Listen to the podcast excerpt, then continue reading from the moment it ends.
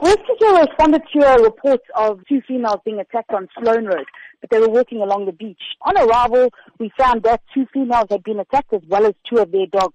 They were attacked by two pit bulls that were on the side of on the road by the beach. One dog, one of their dogs got injured and was taken through to a vet nearby. The two females were taken through to hospital, obviously for the further care that they needed, and the other dog went missing. It was believed that that dog that was missing went by the name of Millie, and she was found on Garvies Beach in the Bluff area. Unfortunately, she was deceased. What is the nature of the woman's injuries? They were moderate injuries, luckily not critical and not too serious. Were the pit bull owners there at the scene when the incident happened? They were at the scene, I do believe so, but they didn't really say much. They took their dogs away and left once everybody else left the scene. I'm not sure if there has been contact with the owners and the people that have been attacked since the incident. How would you advise beachgoers to better take care of their pets at the beach? They definitely look around, need to look around and see if there are other animals. Unfortunately, you never know if there is going to be somebody else that has a dog that's not on a leash or is going to come up to your dog and attack.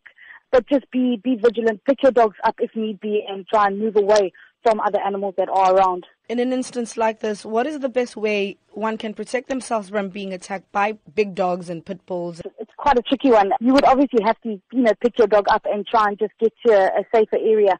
But dogs are so quick in, in the sense that you actually don't even see it coming. These dogs probably came out of nowhere without the people even realizing it um, because there's so many dogs that walk along that area of the beach and you know your dog goes and smells other dogs and you don't expect to be to be attacked it's few and far between that it does happen though. In this instance, do you have any idea what might have provoked the pit bulls to come and attack the two women? It's very unclear what the circumstances surrounding all the events that did happen. But I honestly think it was two dogs just being curious and something didn't go right.